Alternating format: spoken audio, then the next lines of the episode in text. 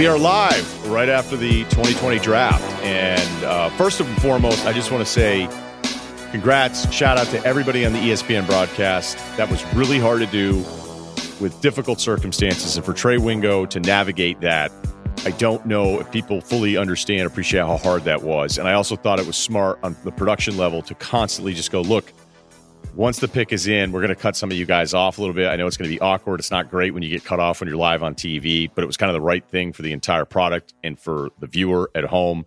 Um, so it was great. Um, I, I, have I have nothing negative to say. We could do that if we wanted to. I just don't think we should, or I'm not going to do it uh, right now because of what the circumstances were with that broadcast. So here's the plan: we have Chris Long, my Monday co host here on the Ryen Russillo podcast.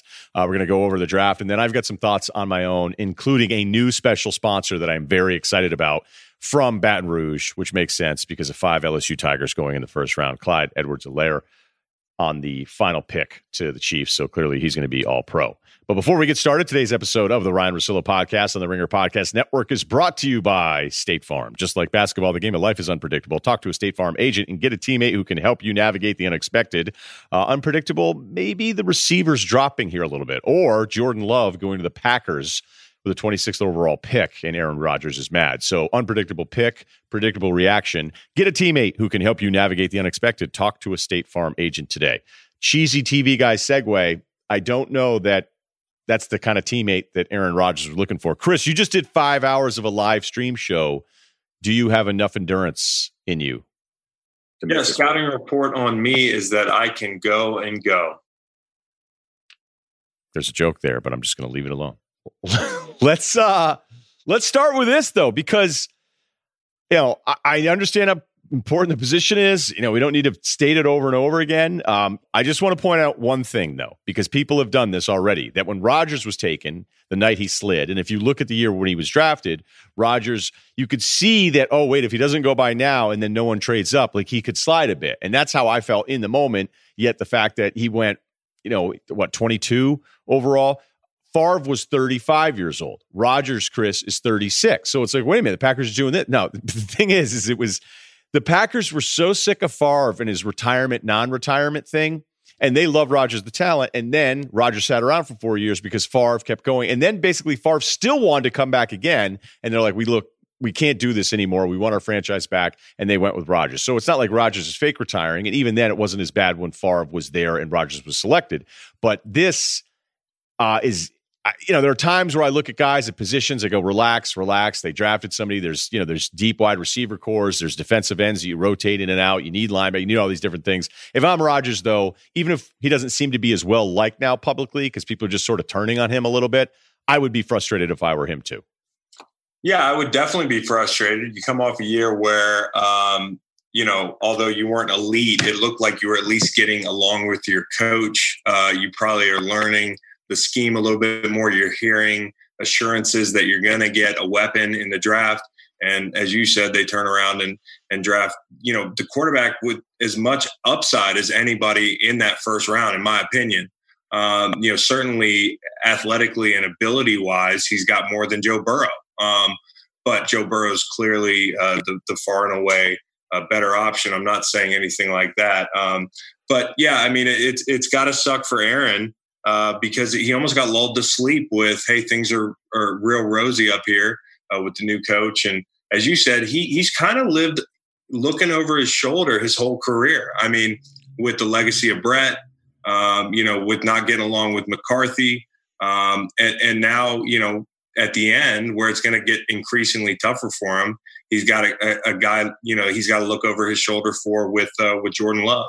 Yeah, and by the way, Rodgers uh, went 24th, so I just looked it up just to make sure. Now, the thing about Love though is is he's he's an eye of the beholder guy. You know, like healthy Tua is the best quarterback draft pick. Um, that's not the case, so that's why I didn't go number one. And I like Burrow, but I can understand some of the arguments against Burrow, um, and that's fine because you know, as, as I've talked about with you and I've talked about on, on solo podcasts, it's just really hard to draft this position. But for Love, um, you know, whenever anybody wants to do this, well, maybe they'll just have him sit around forever. The other guy doesn't want to sit around forever. And just sitting around for years I don't buy that. I don't buy that sitting around for years makes you a better quarterback later on because there's nothing replacing playing right away. You want to tell me maybe sitting a year if you're really raw or if you've never come close to playing in any kind of NFL system and they feel like, hey, we can move things around you. Like, I still think Patrick Mahomes would have been great. I mean, in a real weird way, you could have argued there was no point in playing Alex Smith that year. Um, because if Mahomes were this special that he's already the best quarterback in the NFL in his second year and an MVP in his first year, and if a play went his way with an offsides of Dee Ford, maybe we're talking about back to back Super Bowls. Why the hell was he even sitting for a year? So I think we play the results far too often with guys who sit or play right away. But I just don't understand. Like there's there's a certain point where not playing is no longer beneficial, and for Love to sit a long time because Rodgers is only 36, I don't get the pick. I don't think it's necessarily the the act of sitting and watching that makes you better. I just think you're going to have generally better outcomes in a situation where you have the ability, the luxury to sit around. Because, like teams like that, that means you probably are sitting behind somebody and your team has some, some relative success. They're not having to draft somebody, you know, in the top five uh, perennially and like figuring out who's the next quarterback, who's the next quarterback. I mean, any of these quarterbacks taken in the first round, as we know, it's a shit show. You don't know who's going to be who. Uh, and and you look at the last five years, um, all the quarterbacks in the in the first round, um, you know, most of their coaches a year later don't have a job. So it's not necessarily a promising or good thing to be drafted early and, and start playing right away. And that's why I think you get better outcomes. It's more the organization as much as anything. Like you're just in a better situation. Yeah, I, am not completely dismissive of the idea that someone can benefit or some quarterbacks can benefit taking their time, not being rushed into a bad situation where maybe it's the coach who's already lost two years in a row, hoping to get somebody in there. But usually that means if the coach thinks he's going to get fired, then that rookie's going to play anyway. So he can kind of renew hope for the fan base and maybe ownership. So I'm not 100% anti the idea that there can be benefits not being forced into a tough situation. But I just I know this is me as the non-athlete talking to a guy I played for over a decade. I, have just I, I like I've just always felt like if you guys are going to be good, totally totally different. Right, right. It's unimaginable, right. and also this is a unique year because you know if you're if you're in New England and I sit here and you know New England, by the way, and we'll get to them, I'm sure, but I'm like, yeah, take Jordan Love, take Jordan Love. It sounds so cool. It'd be so fun. They're not going to do the fun thing, by the way. They're going to do some boring shit all year. They're going to disappoint everybody because, you know, in a year where you want to see what they're going to do, they're going to squirm. Like they're just going to keep doing what they do.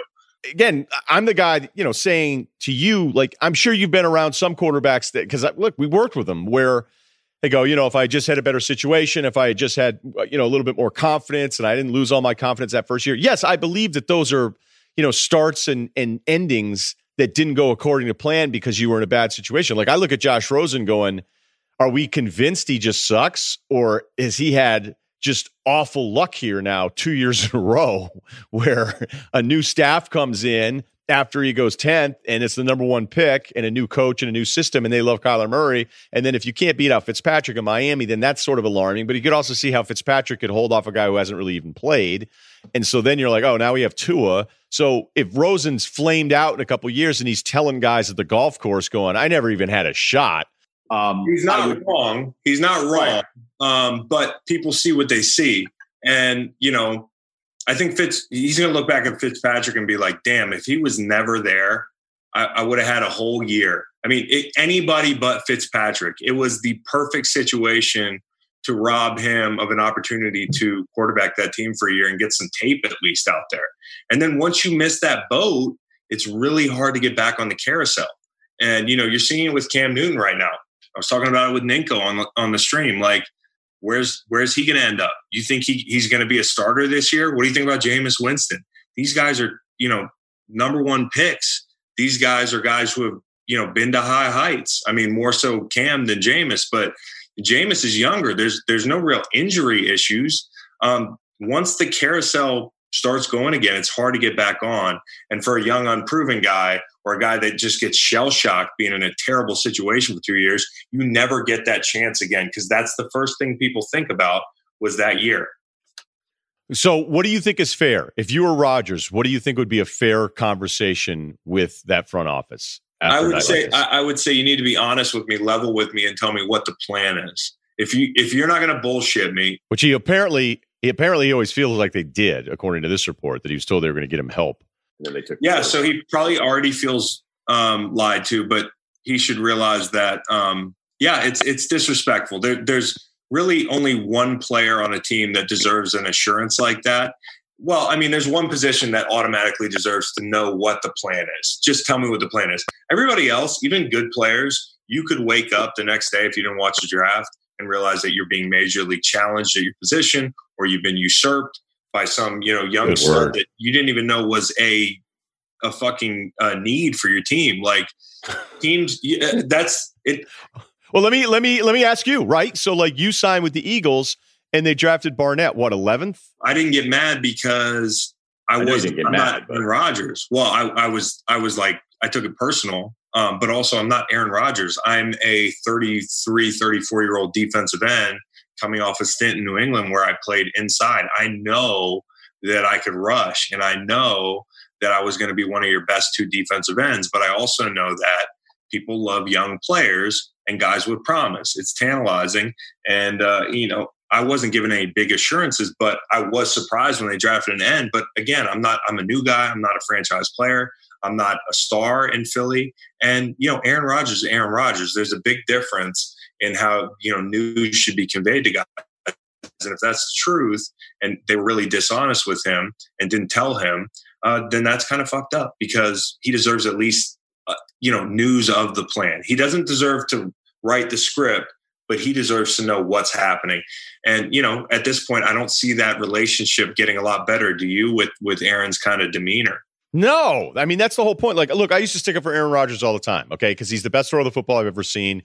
Um, I still think he throws a prettier ball than Mahomes, but who cares? I mean, Mahomes is going to be the best quarterback in this league for like ten years. I don't even know how. Like, that's how special he is. By the way, Barnett went 14. I'm on fire today, just missing by a couple spots. Uh, when when I think of Rodgers, though, like it was it was kind of tough. Like I, I sort of pivoted a little bit on him, where like the next guy that retired that knew him that came through ESPN, and you know you get to know those guys, and you go, "Hey, what's the deal with Rodgers? Be like, "No, thank you." And you're like, "Whoa!" Like, and I know he he kind. I felt like he was kind of a man on an island with his NFLPA stuff, where he's like, "Oh, you know, let's let's change the rules so uh, nothing can start before August 1st. And it's like I get how the vets like that, but it's like, do you mind if any of us practice? Aaron, is it okay if the O line guys that are rookies get in? Like, can we give them T-shirts and maybe run some cones? Is that okay with you? And you know, like it didn't even seem like as much as you guys don't want to practice. I think even some some union guys were like, "Hey, that's that's insane." A walkthrough, you know, yeah. uh, at, mind? The Ramada, at the Appleton Ramada. Like we could just we don't even have to be at the facility. So this is this is going to be bad. Like this is an apps like this thing was chalk. There were no surprises. There were no trades. Adam Schefter was missing for a while. You know, I mean, this was the least amount of Schefter I've ever seen in a draft. I was and, falling asleep when when this happened, and like I was lulled to sleep to see. You're you're right. I haven't reacted aggressively enough to this. You know, this is a this is the this is it. Like we got it wasn't any trade. It wasn't some guy that slipped. I mean, this thing, the guys that did the mock draft, and this is so funny because it just happens too, right? There is the front office zag to the media zig, and the media is putting out all these mocks. All the names are like the same 40 guys. You know, it's like a handful of guys that could have gone in. Like the mocks kind of killed it. And yet, because there was no um, lead up, because there weren't the normal meetings of front offices, and usually what happens is like the lower level guys are a little bit more inclined to leak some stuff right? Because they're, you know, they want to make a name for themselves. They're going to tell you, hey, these are guys I'm interested in. And so maybe somebody has a great relationship. So usually you feel like the information is stronger. And then we were reading stories from reporters saying GMs are kind of laughing at the idea of how bad the mocks are going to be and it's going to be a free for all. And tonight's going to be all surprises. I can't remember a draft ever being this chalk. So the Rodgers story and love is the story. There's, and you just did five hours, so you're you probably get lost in the shuffle of it all. And, yeah, well, also I wasn't staring at the timeline, so I wasn't seeing people freak out. Um, and uh, you know, we all we all gasped when it happened. Um, but you know, it's uh, think about it. How old is is Aaron Rodgers? Thirty six. Yeah. Has his play been has his play been declining or ascending? It's declining from the you know the the undisputed best. I mean, you can argue resume and all that kind of stuff. I don't know. I still think he's pretty good, but possibly the quarterback of the future, or possibly I don't know a kid that shows enough and is talented enough where if you're not in love with him, maybe you can trade him down the line. I don't know. Um, but you know, you, but that doesn't help Rodgers. It doesn't help Rodgers. No, but I'm talking about for the organization. I don't hate to pick. Now you also you blew up the locker room a little bit, but maybe he'll get over it and maybe he'll see eye to eye with you. And maybe in a couple weeks, you know, after you sit down and level with him and put everything on the table, he says, okay, this guy isn't competing with me unless I'm bad. And if I'm bad, I probably don't want to be out there anyways. What is it going to take for this kid to take my job? That's what I need to know. I do think you will see Friday, as people will be listening to this, you're going to see media members because you can put together some stats. Like if you put together all the bad Brady stats, you go, wait a minute. All right, this is why Bill moved off of him. And some of this is like two year trend stuff. I mean, I've dug through the Rodgers stuff where you can you can find stuff where you're like, wait a minute, this isn't the Aaron Rodgers that I remember. How come these completion, you know, numbers are are below what you'd expect on some of these deep throws outside the numbers? Like what's going on with him? Um, but I've always, you know, the playoff record thing is a bad anti Rodgers argument. You can go through those games and realize that for a good chunk of his career, it was somebody else screwing up after he had gotten them a late score. But I think his personality, this pick, he already is mad at everybody to begin with. Um, you know, to still have a chip on your shoulder. Like I talked to somebody that, that used to represent him uh, that was involved in his team that was like, this is this is one of the most vengeful, like grudge holding personalities they've ever come across. So I I'm just going to go ahead and say like uninformed. I could see this getting so ugly that he would be like, I want out of here. That's what I think. That's what I think he's about. Possibility, but also like he's justified if they lied to him. Yeah, totally. Look, I'm I'm not even I'm not knocking him for him. I just think that it. Of course, the irony of Mike McCarthy uh, snagging a wide receiver. Your boy, like he, I like CeeDee Lamb, but not as much as you. I can't believe he lasted this long. Yeah, I couldn't believe it either. I was like, I was um, blown away actually that the receivers dropped as far as they did. It it moved the entire thing back. The domino effect was crazy. I mean, like there was a point where I really thought the Eagles were going to snag him, and they'd only have to move up like a pick or two. They obviously didn't do that, and Dallas got to take him away in division. It's kind of a twist the knife thing because I didn't think about that being Dallas's first need. Um, you know, and and then the fact that Ruggs was first, that was the wackiest part of the entire draft. Yep. The only thing I could think of was, well, Mayock loves guys from Clemson, and then he loves guys from the SEC. And so I was like, okay, you know, he'll take Jeudy if he's not going to take CeeDee Lamb and then he takes Ruggs. Uh, I don't think that's as crazy. I think that's where we kind of like if if Jeudy's supposed to go 9th, 10th, or 11th, and Ruggs was supposed to go 15th, and then Ruggs goes 12th. That's not that shouldn't be some huge, but we all kind of were so married to the order and how they were all projected. You and I both like CeeDee more, yeah. The order was so unanimous, and he leapfrogged, you know, on some both. guy for two people, you know, yeah. and leapfrogged uh, Jefferson, um, Jeudy, and and then you know Lamb effectively. So um, yeah, it was uh, it was a shocker a little bit, but also lately I trust the Raiders because a guy named Mike Mayock got there, and last year they put together one of the best drafts in recent memory, um, especially for a, for a new staff. So um, I, I, think. I, thought they were going to get Henderson and maybe a quarterback. I, I was kind of in that camp where they might snag a quarterback, but um, obviously that didn't happen. And uh, now we see um, Jordan Love fucking up Aaron Rodgers' career up there. and one of the worst intel quotes of the night was somebody saying, "Hey, they've got Mariota. They really like Carr." Like, no, they obviously don't really like Carr if they brought in Mariota. They don't. I mean, that's you could play the somebody. No, I'm not going to say the name because it was just one of those things where it's like, no, no, no. Some like we think like we really like Carr. No, you don't. You don't like Carr because it, you you could say Mariota was cheap and we loved him in the draft and Tennessee messed him up and all this stuff. Whatever. All right, who was your favorite defensive player that was taken? My favorite defensive player that was taken, man. Um, you know, I, I I'm high on Derrick Brown. I'm not as high as everybody else is. Um, I am. Isaiah I'm, Simmons was a really red value. Yeah. You, Isaiah Simmons is good value. Um, listen, Henderson, I thought was a good value as well. And some people were like, that's a reach. I thought at nine, he might prove to be. I know Okudah is like everybody's one A by a mile, but I don't think the uh, the distance between him and Henderson is as great as people think. And I thought, honestly, Jacksonville had as good a first round as almost anybody. If this LSU kid pans out, um, like I think he might, K'Lavon, yeah, Goodell had a tough night with the names. Dude, some really tough names. I would say there wasn't a standout favorite for me. Did you have a standout favorite? Is it is it uh, Brown? Yeah, I'm not saying Derrick Brown, you know, should go ahead of Chase Young in the draft. And, you know, I was lucky enough to see Chase two years ago at the Penn State game. I mean, at that point you kind of knew who he was, but Bosa was was the bigger ticket item. And uh just making sure I'm getting this right because I I'm pretty sure Bosa played in that game. Just double checking. Uh yeah, Bosa played in that game. But Chase Chase is the kind of player that you know, if you if you didn't have a program or you didn't know ahead of time, you'd be like, well, wait a minute, who's that dude?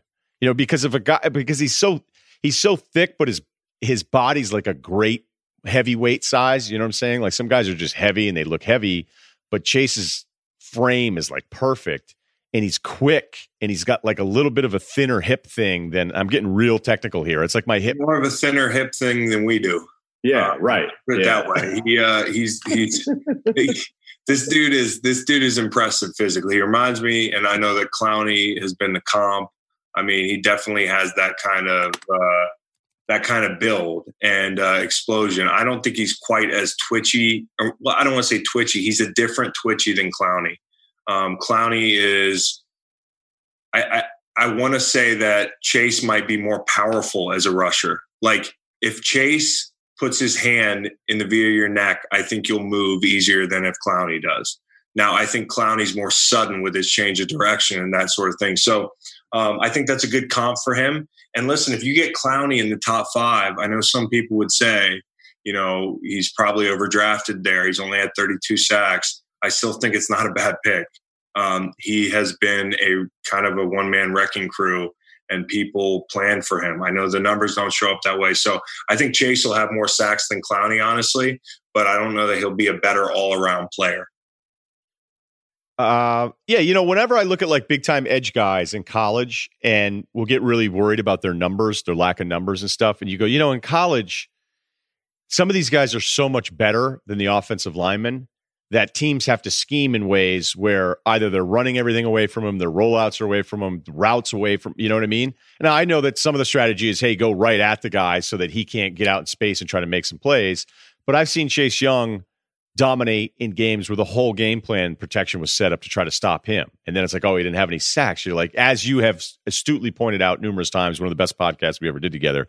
I think you did like a 20 minute dissertation on sacks and how stupid they were. Um, it, yeah, just sacks are it's just dumb. Like whenever if you're like, oh, somebody challenges me on something, I'm like, well, motherfucker, guess how many sacks I had.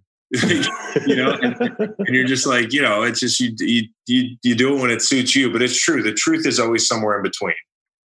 Right. So I like Derrick Brown. Line him up because he could actually play. I don't know if he's a zero. Um, you know, some of that stuff is is beyond me. But the fact that he can play in the A gap and then line up outside the way Auburn used him in all these different ways. I just always, every time you watch an Auburn game, you're like, oh, that guy's wrecking the interior again. So uh, give me Derrick Brown.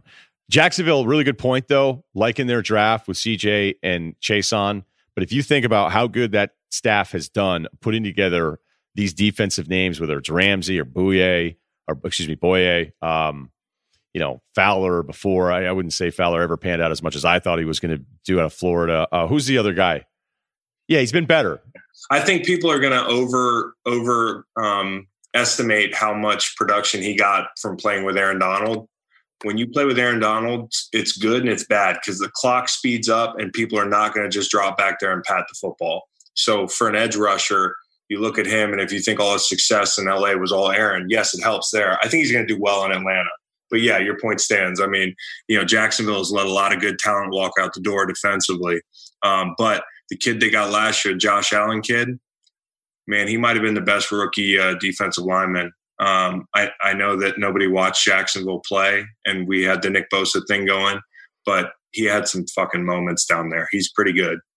Yeah, I just feel like this staff, and then you know Yannick calling uh, the owner's son a clown.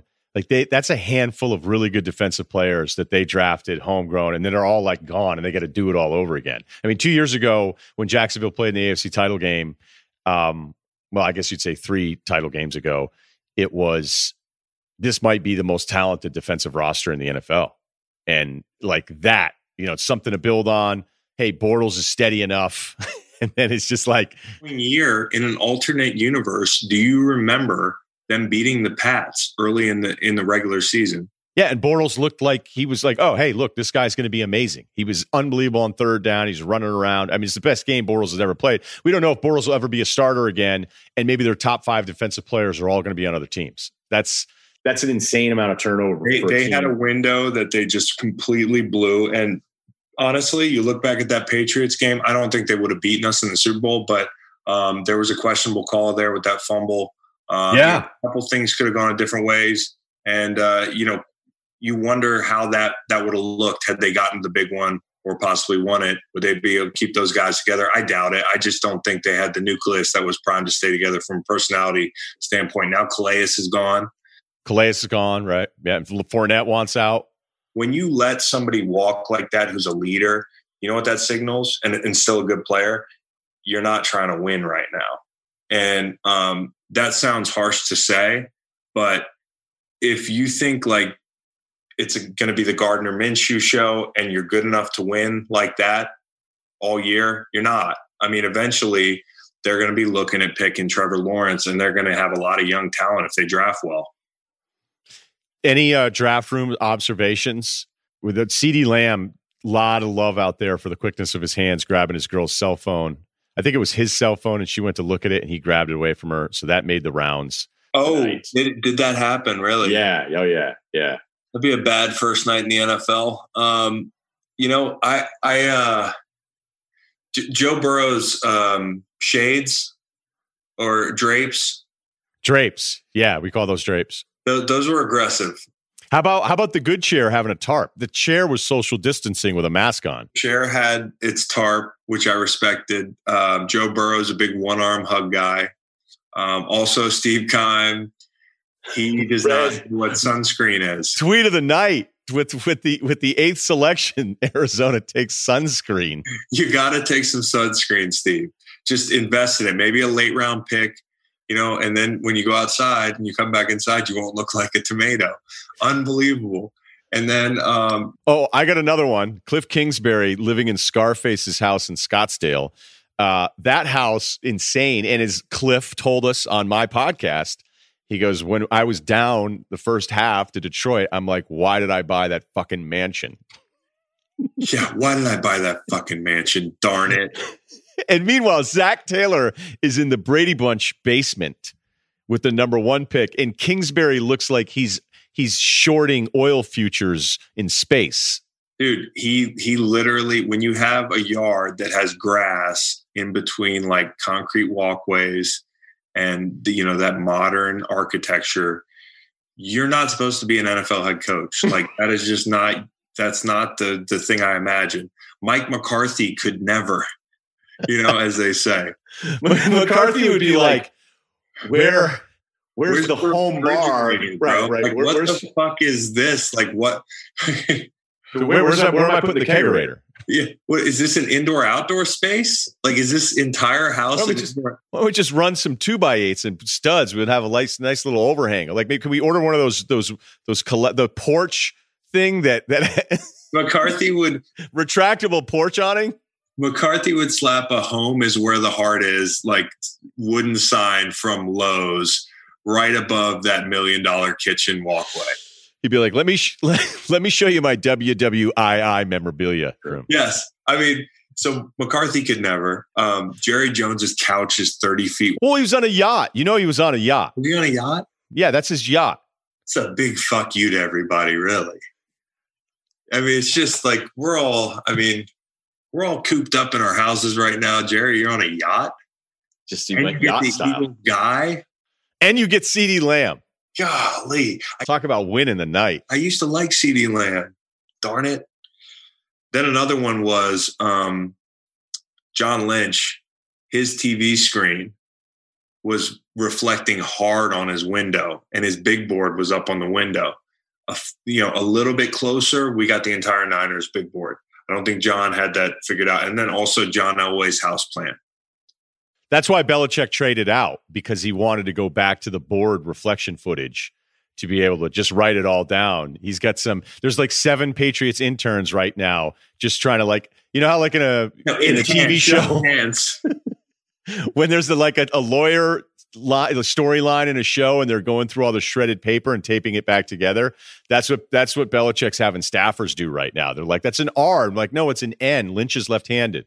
Also, Zimmer had like five dead animals on the walls and a dip in and a dip in the whole time. Like, oh, um, I tweeted Zimmer dips, but I was just saying it because of the decor in his house. Zimmer, like Zimmer, could chew his his wad of dip at the end. There's no juice or nicotine left in it. Like it's been in there the entire draft. He fucking pops up out of like with a ghillie suit on, and he's like, you know, turns in the first pick. The dude is just so country. Do you think um, Zimmer, when he was younger, was the guy that would recycle his own dips, and then when you got stuck bumming one off of Zimmer, you'd be like, "Oh, dude, what are you doing here?" No, I no. bet Zimmer was the guy that had so many spitters in his Trailblazer that you would definitely, if you knew him for more than a year, have drank his dip spit by accident at one point. Here's the the the winner on the night was uh, Javon Kinlaw's relative or friend that was sleeping on the couch, and then like popped up and just started performing, bro. No, I love when guys are asleep. Like I thought Beanie Wells fell asleep and I went, I don't know if I want him now. Like Beanie Wells, I think fell asleep. Whenever you fall asleep and you're the prospect, that's a major red flag for me. And then Rosenhaus decide, dude, are you in your PPE? Are you out of your PPE? Like he had his mask on, he has it off. I mean, just figure it out, man. all right. Hey, I'm going to let you go. You can check out all of Chris Long's stuff at Joel91 on Twitter. And then uh, what do you got with Chalk Media coming up? Uh, nothing, just Greenlight Pods. I, I, got Phil Simms coming on tomorrow. Yeah, I got a special guest from my draft year joining me, and I got Phil Simms coming on. We'll break down the draft as best we can. And hey, before we leave, I saw um, the that Tom Brady um, what? committed the unforgivable sin of walking into somebody's house that wasn't theirs. And I thought maybe that you could reach out to him, also be, having some New England ties, a lot in common, both athletes and both two ended up in somebody else's house. Uh, you know, some are saying that what Brady did was worse because I wasn't actually, despite the coverage of, of my incident, it was a simple hotel room key that worked on the wrong hotel room. People know that, my, by the way? No, no, because I wasn't allowed to fully explain it. Okay, so, so I've been, known uh, this for some time and I've had trouble biting my tongue. I want no. my exonerated in the court of public opinion. He had a hotel. He probably had too much to drink, but that is not a. It's a fishing trip. You know, I mean, what, what was I supposed to do? Uh, there's a bunch of factors. Basically, 10 things had to go wrong. They all went wrong. I still made a mistake. Uh, I take ownership of that part. But when your room key works on the wrong door and you just crawl into bed to go to bed in a hotel that you'd barely been at for 10 minutes, I mean, I stayed at the same hotel the next night.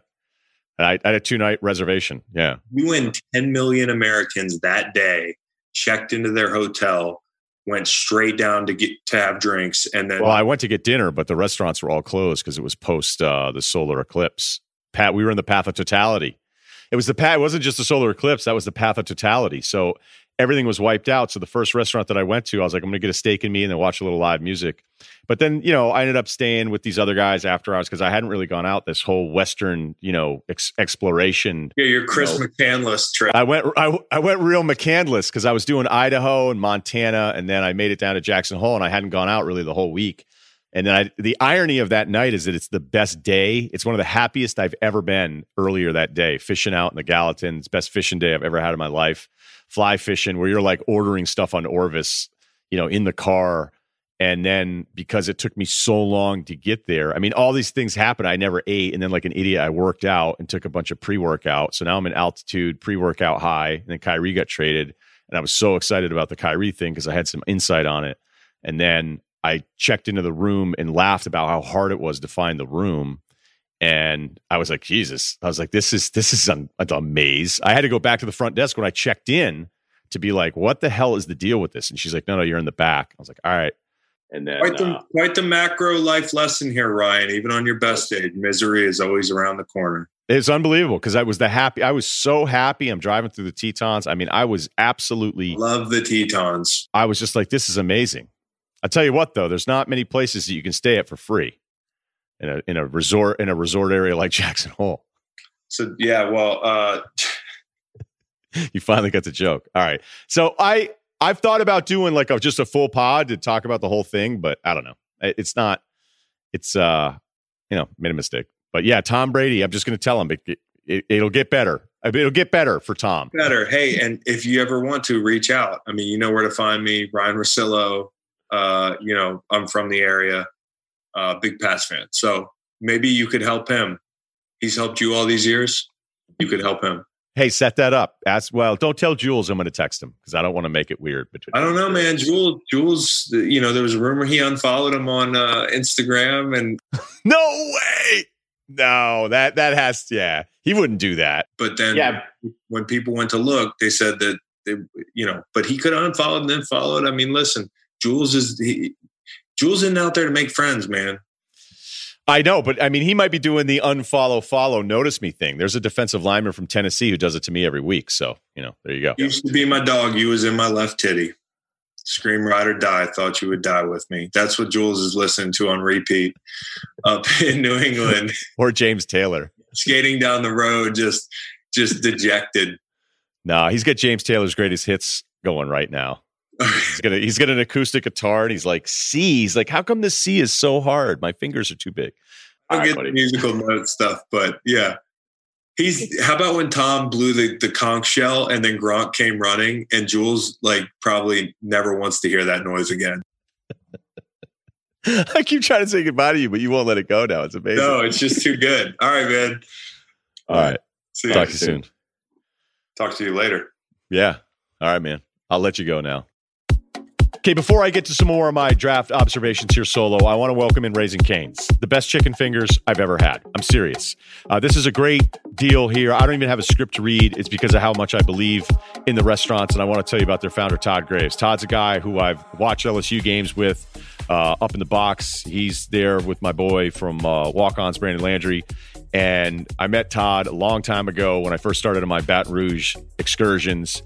And guys would tell me about this dude. They're like, yeah, this guy started a chicken finger deal right here in Baton Rouge. And people were like, what's he going to do? And it turned into a global phenomenon. It is the best chicken finger that you're ever going to have. When I was in Louisiana for the title game, granted, staying in downtown New Orleans, I looked at my phone. I'm like, where's the closest one? A food court at a mall. Done.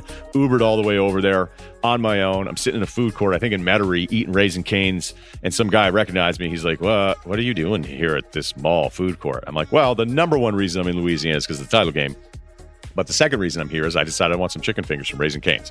So Todd wanted me to remind you they're going to be doing sponsorship with us, but more importantly, throughout all of this, their drive-throughs are open. If you've never had it before, what's wrong with you? If it's in your area, find it. You will not be disappointed. And honestly, as far as chicken fingers go, the reason why it works is they're always fresh, they're never frozen. That's why it works. I remember he would talk to me about different deals he could possibly have, and he's like, "Well, I'm not giving in. It has to be fresh if you're carrying our brand." And uh, it's that good. And it also travels really well. So you could load up, get it ready for the rest of the rounds throughout the NFL draft. And uh, we're going to be doing some more stuff with them. Again, Raising Canes, the drive through throughout all this, uh, support some of these local restaurants and a guy that I've known a long time and I could not vouch for anymore. So there you go. Also, a new product that I've been wearing now for a couple weeks, and it's been great tracking all the stuff that I want to track, trying to work out throughout all this, and that's from Whoop. We're all stuck inside right now, trying to keep calm and carry on while figuring out ways to stay healthy and connected. When we're stressed and don't sleep well, our immune systems weaken and become more prone to getting sick. And the best natural way to boost our immune system is through great sleep. And right now, it could not be more important to have a product like Whoop, the fitness tracker. That's again the Whoop fitness tracker. Whoop is the best sleep monitor and fitness tracker out there. It's the gold standard for sleep tracking and has been proven to improve sleep performance by helping members build better habits like recommending when you should go to bed and how much sleep you need based on what happened that day. Whether it's the new NFL CBA or NBA analytics and the salary cap, you know I love the data. And Whoop collects data about your body 24 7. It gives you a better understanding about your well being, along with personalized, actionable insights to optimize your performance. It accurately measures things like heart rate variability, resting heart rate, sleep recovery, and strain, Whoop even has a built in strain coach feature that actually sets exertion goals so you can work out without losing out on your fitness goals during this self quarantine. Make the best out of the situation. That's the cool part. Now that I've learned about the strain, it's like, wow, I really hit it today. Oh, I didn't hit it hard enough today. Oh, or I did hit it this hard, and that means the recovery, I need this much. And it basically is like, hey, look, you're falling behind a little bit in your recovery, or look at you, you're ready to go because your recovery's been like really good here now for a couple days as it continues to learn about you and your activities. And it's really great because it'll show you like different things with your sleep pattern. We go, oh, that's why. Like, why did my heart rate jump like four times versus other nights where everything's really calm? I find it fascinating. And I think a lot of you guys will as well. Optimize your sleep and performance with Whoop. Sleep better with personalized insights and strengthen your immune system. Train optimally and don't get out of shape while you're stuck at home. For my listeners, Whoop is offering 15% off with the code Russillo. That's R U S S I L L O at checkout. Go to Whoop, W H O O P dot com. Enter the code Russillo. Two S's, two L's. At checkout, you save 15%, sleep better, recover faster, and train smarter. Optimize your performance with Whoop. Some quick solo draft observations. I love Tua to Miami at five. Something that is very popular uh, that is being thrown around because they passed on Drew Brees in 2006, that this is why they're going to do it. Okay, maybe. But you know what I really hope it was about? Is they looked at Tua and said, we're good. Now, as far as the medicals checking out, uh, I'd love for one guy to go, you know, I could have tightened up that surgery a little bit better, but, uh, you know, I was tired. You know, it had like five surgeries earlier that day. Okay, every surgery is successful. Somehow the medicals come back that his hip is even stronger now than before. I don't know that I buy any of that stuff. Um, and by the way, we found out that Miami was able to get a doctor to him during this, which is something that Simmons had brought up. Like, don't you kind of have to figure out a way to like get a doctor to look at this guy if you're thinking about using a top five pick on him? And that's apparently, according to reports during draft night, what Miami did. They found a way to examine him, especially if you're Miami and you had multiple picks, even though the Minkah Fitzpatrick trade has probably come back and not look that good because Minkah's really good, and that pick ended up not being that great. But with Tua, go for it. Now, I'm not the guy who says just draft a million quarterbacks. Like, really, the, the more you look at some of the stuff, it's some people argue, well, when the only way to get a quarterback is to keep drafting them. Yes, but I don't think you'd want to do it every single year just because the math tells you. Like sometimes math can be just stupid where you go, well, if the bus rate's over 50%, so that means we could get a really good starter maybe at less than 20%. So if we take quarterbacks every year for eight years, the math is in our favor. Well, no, there's also some reality that you have to plug into the equation of you can't just have a bunch of young dudes that aren't getting enough reps to um, develop on their own. So the Tua thing, I love because I just think he's better. He would be the number one pick if he were healthy. All right. You realize too, if Alabama wins the Iron Bowl and you know, we can sit and say, oh, they scored a ton of points. It was more about their defense against Auburn. Yeah, but in that last drive, you like Tua's chances better to close out that drive uh, than than Jones in that situation. I don't think that's a reach, right? But Alabama would have been back in the playoff. Like, look at the way the committee was voting. If they win the Iron Bowl, Alabama's probably the fourth team in the playoff. I'm serious. I think that's what would have happened. So if Tua finishes this whole thing healthy, I think he goes one even over Burrow. I really do. And I like Burrow, as we've mentioned numerous times. Um, the Tua Herbert thing is not debatable. It's not debatable. So if you were to say, hey, you know, we really like Tua, but we're worried about his health, so we'll take Herbert because we need a quarterback, then just take a tackle. Seriously. Like that's where the quarterback thing I think gets really scary. The same way if the New England Patriots had stayed at 23 and said, you know, Tom is gone. Okay, all right. So Herbert, Tua, Burrow, they're all gone. So Jordan Love's the next guy. Uh, let's just take that guy. That doesn't seem like something the Patriots would do. That actually seems like something people would do that are dumber at drafting, where you can draft on need. And the NFL first round is more on need than you realize. It just is. I didn't believe it. And then for years and years, you just start looking at it going, man, guys are really drafting on need more than I thought, which is fine because you have so many positions anyway. But you can, when it becomes need at that position, at the quarterback position, I think you can end up making even more mistakes. And that's probably why we have such a high bust rate. It isn't that the guys don't know what they're doing, it's that they talk themselves into drafting the next quarterback up on their draft board because they need someone at that position. So Tua, not because of Brees, Tua because he's good. And if he's healthy, it's a no brainer. And the Tua Herbert thing, even with the health questions, I just don't even think it should be debatable, even though Herbert uh, didn't last that much longer.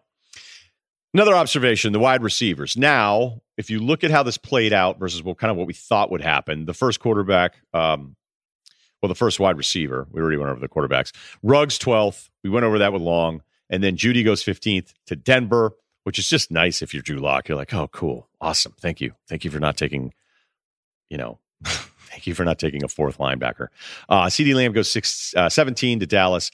I like CeeDee more than any of these guys. He goes third. He goes 17th. Not him, him going third is probably not as surprising as it is that he lasted at 17. And I started to think, well, wait a minute. Does that mean that there's something going on here? Is it a Lincoln Riley deal, perhaps? Because everybody seems to love his quarterbacks. So is it anything with the receivers? It was something that jumped out at me. Now, Lincoln took over as offensive coordinator for Oklahoma in 2015 and then head coach the last three years and I went to go ahead and look at all of their receivers that were taken.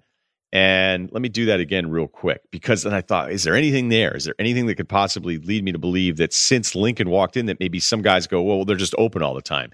Um, not really the case. Dorial Green Beckham, that's kind of a long story in itself, so I'm not even holding that against him. Sterling Shepard's been good, and he was a second rounder. Dede Westbrook, eh, okay, not great. But then Marquise Brown has been terrific uh, in his in his first year there. So it's not like you have five busts where you start. Remember when we had that Big Ten running back stink, which I don't even think is fair to kind of do that stuff. I think that's kind of lazy scouting.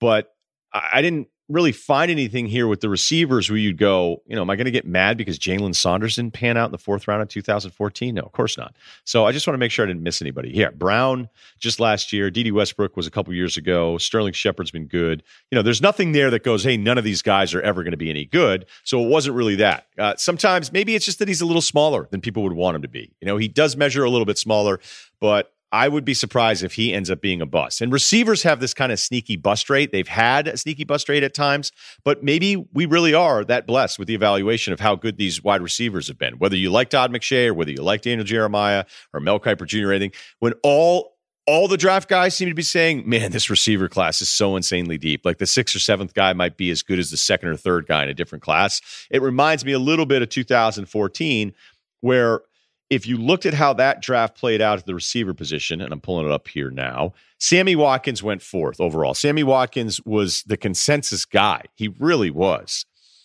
He's been the biggest disappointment out of any of the top guys that were taken. Mike Evans if you wanted to scout against him, you'd say, all right, well, he just caught a million jump balls with Manziel. And it'd be kind of weird to look at Mike Evans and say, oh, he's a product of Manziel when it's like, wait a minute, maybe it was the other way around. Um, they also had this really funny thing, a little side note here, where they ran this TV like in bump where it was called Draft Stories. And they're like quarterbacks that dropped. it goes, okay, Aaron Rodgers, 24th in 05. All right, yep, he dropped. He's awesome, Hall of Famer. But then the other examples they use, Brady Quinn, sticking around at 22. Okay. Geno Smith, I can't believe it. Remember how mad he was? He went 39. That might have been too high. Manziel, 22. Money signs in the air. Flame out. That was six years ago. Johnny Manziel was drafted 22nd overall. So back to Sammy Watkins in 2014. He goes fourth. He's been a disappointment. Okay, that that's being as nice as we can be about it, even though he's gotten paid and he showed some flashes. But Watkins was like, this guy is the real deal. And then Evans ends up being better than him. But early on, Odell Beckham is better than both of those dudes. Now, Odell the evaluation there is that you look at the offense and just the lack of downfield throwing that they had with Odell and Jarvis now seems criminal. I can't even imagine what Joe Brady would have done with those two guys. Let's just put it this way it would have been better than what we saw from Odell when he was at LSU, even though some of the stats are like, no, those are pretty good. Well, it wasn't what we saw with the Giants. And I don't know if we're ever going to see the Odell that we saw before unless he and Baker get on the same page here. So, then you got Brandin Cooks, who, yes, I've not been the biggest fan of, but he's still a first round pick who puts up big numbers. He's just on a one. Kelvin Benjamin, a little disappointing. Marquise Lee just got cut. Jordan Matthews, he's okay. I mean, Davante Adams actually still is a second rounder here, and Allen Robinson's been productive, and Jarvis Landry was still good. I mean, hell, Donte Moncrief, who I sneaky kind of liked, uh, was the 90th player taken overall. And maybe, maybe that just tells you that that class was that stacked, and that's what we're going to have again, because that's what the evaluators told us the entire time. Two final thoughts. Remember when Roger Goodell was cool? I know you're not going to believe me, but I went back and looked at the 2006 vote. He was voted, but he didn't have the majority vote. Then they went back and voted again, and he didn't have the majority vote. And Then they went back and voted again, and then they finally got it. The Raiders abstained, I believe, through the entire process. But it was here's this guy was an intern in 1983, told his professor school who told him he should go to law school. He was like, now I want to be an NFL GM. And then I remember the New Yorker or somebody, maybe it was the New York Times, hell, it could have been the Wall Street Journal, did this feature on him. It's like, he has the shoulders of a linebacker. And if it wasn't for an injury in high school, he may have played in the NFL. I'm like, that's a really good line, but it's probably not true because we've all played pickup hoops with the guy who was like, yeah, high school coach fuck me. I'm like, yeah, is it that or is it because you're five eight and not real athletic? So there was a moment where Goodell was like, man, he was coming on, he's doing interviews. I interviewed him a handful of times, and then I ran into him like at a game one time. He like turned around and left. I don't know if it was because of me or if he didn't like Charles Barkley. Small flex. So, yeah, because uh, Goodell struggled tonight, and I'm not saying that. Let me. I don't even, you know, I'm going to leave it in there. I feel guilty saying that he struggled tonight, mispronunciation, that kind of thing. We're dealing with some extenuating circumstances here. But the going to the pre programmed fan reaction thing, he's just kind of turned into like dad jokes overnight.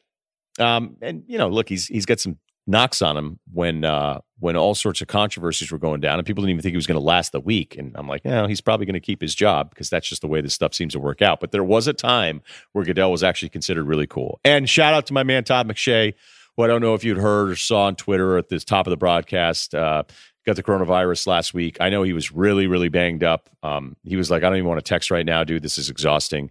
So I know how people feel about draft analysts. You all seem to hate them because you're like, yep, but you like Blaine Gabbert. Yep, McShay did like Blaine Gabbert. But I've known him longer than anyone that I've known at ESPN. He's one of my closest friends. And if you knew the amount of work he put into this each and every year, and then not be able to use that work for the one night that you're building towards where your wife is mad at you and you're missing stuff with the kids because you're hunkered down in a room watching videos of whether or not a guard has good hands as a seventh round pick and then still has a list of like 50 best undrafted guys. And then on top of that is punching out a mock draft for 2021 days after this draft happened not because he wants to do it because he hates doing it because it's the most read thing he does on espn.com the entire year. And now you're getting through this and look he's going to be fine but shout out to him you're my guy and get well soon. I know you're going to be fine. And uh, for those of us that are your friends, uh, thinking about you, know how bad you want to be out there. Okay, please subscribe, rate, review the Ryen Russillo podcast, all of our Ringer podcasts. I know Simmons has a big draft wrap up as well, and I have some awesome stuff uh, planned for you, including this recruiting stories podcast that uh, we're going to launch here pretty soon. So we're going to have some good content driving through all this. As always, stay safe.